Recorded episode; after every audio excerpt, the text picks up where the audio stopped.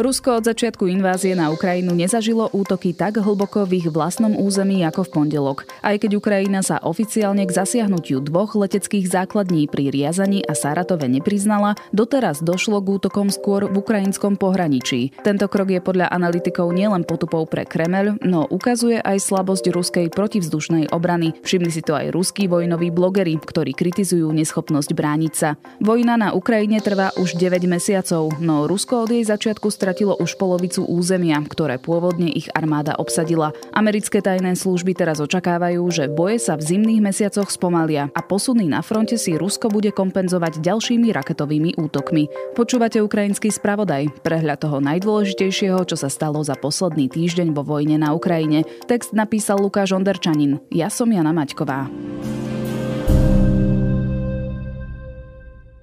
Dva útoky na vojenské základne takmer 300 kilometrov od ukrajinských hraníc prekvapili Kremel aj vojnových blogerov. Pri útokoch zahynuli traja vojaci a boli poškodené najmenej dve lietadlá. Kiev sa oficiálne k útokom neprihlásil. Denník New York Times však citoval vysoko postaveného ukrajinského predstaviteľa, podľa ktorého drony vyštartovali z ukrajinského územia a pri útoku spolupracovali aj so špeciálnymi jednotkami priamo v Rusku. Aj keď škody neboli zásadné, útok ukázal zraniteľnosť ruských základní no aj schopnosť Ukrajiny zasiahnuť ciele nedaleko od svojich hraníc. V útorok útoky na ruskom území pokračovali. Zrejme upravené bezpilotné lietadlo zasiahlo zásobárne ropy na vojenskom letisku v Kursku, v regióne hraničiacom s Ukrajinou. Útok a požiar si podľa guvernéra Kurskej oblasti nevyžiadali žiadne obete. Neschopnosť Ruska zabraniť trom útokom na svojom území vyvolali búrlivé diskusie aj na ruských sociálnych sieťach. Vojenskí blogeri, ktorí pravidelne dokumentujú postup ruskej armády na Ukrajine, Skritizovali vedenie armády za to, že vojenské základne nemajú adekvátnu obranu. Niektoré príspevky tiež píšu o tom, že Ukrajina musela svoje útoky koordinovať z ruského územia, čo by potvrdzovalo aktivity diverzných skupín priamo v Rusku.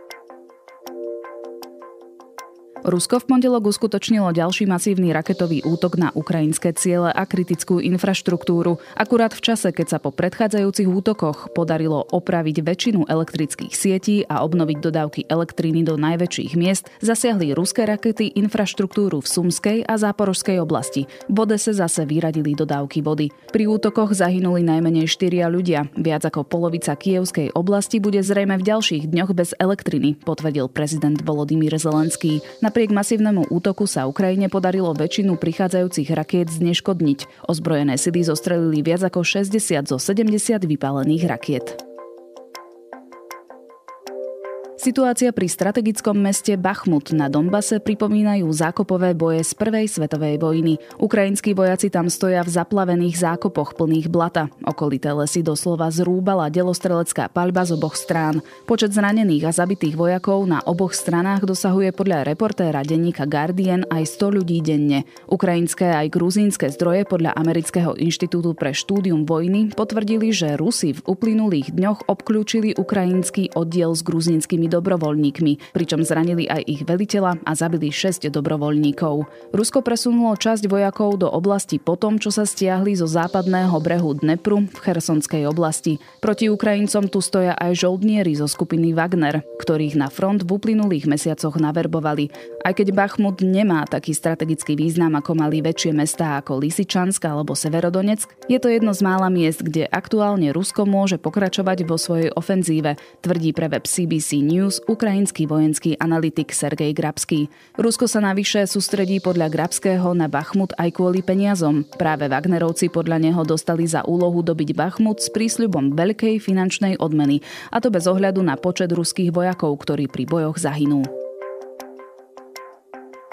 Ukrajinský generálny štáb tvrdí, že Rusko v tejto vojne prišlo už o 92 tisíc vojakov, takmer 3 tisíc tankov či 5900 obrnených vozidiel. Poradca prezidenta Volodymyra Zelenského Michalí Podoliak cez víkend povedal, že v bojoch zahynulo od 10 tisíc do 13 tisíc ukrajinských vojakov. Tieto čísla je veľmi ťažké nezávisle overiť. Západné zdroje sú najmä v odhadoch na strane Ruska opatrnejšie. Americký generál a predseda zboru náčelníkov štábov Mark Milley pred pár týždňami Povedal, že obe strany prišli v invázii o približne 100 tisíc svojich vojakov. V tomto čísle sú však zarátaní aj zranení vojaci. Západ tiež odhaduje, že vo vojne zahynulo najmenej 40 tisíc civilistov. Od začiatku vojny ukrajinská generálna prokuratúra zaznamenala viac ako 50 tisíc prípadov vojnových zločinov.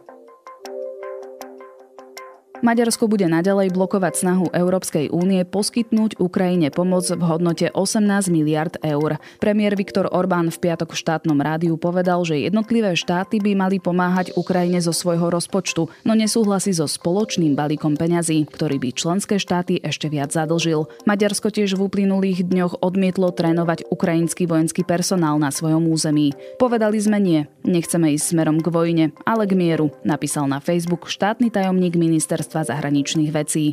Ukrajina toto rozhodnutie kritizovala. Ak sa chce Maďarsko posunúť k mieru, môže začať výzvami Rusku, aby vojnu skončilo. Súdiac podľa počtu stretnutí s ruskými predstaviteľmi, nájsť príležitosť na takýto krok by nemal byť problém, napísal hovorca ukrajinského ministerstva zahraničných vecí. Viktor Orbán dlhodobo vyzýva na zrušenie protiruských sankcií. Ak chceme, aby európsky priemysel prežil, musíme promptne reagovať na európsku energetickú krízu. Je najvyšší čas prehodnotiť sankcie, povedal aj v útorok na samite v albánskej Tyrane.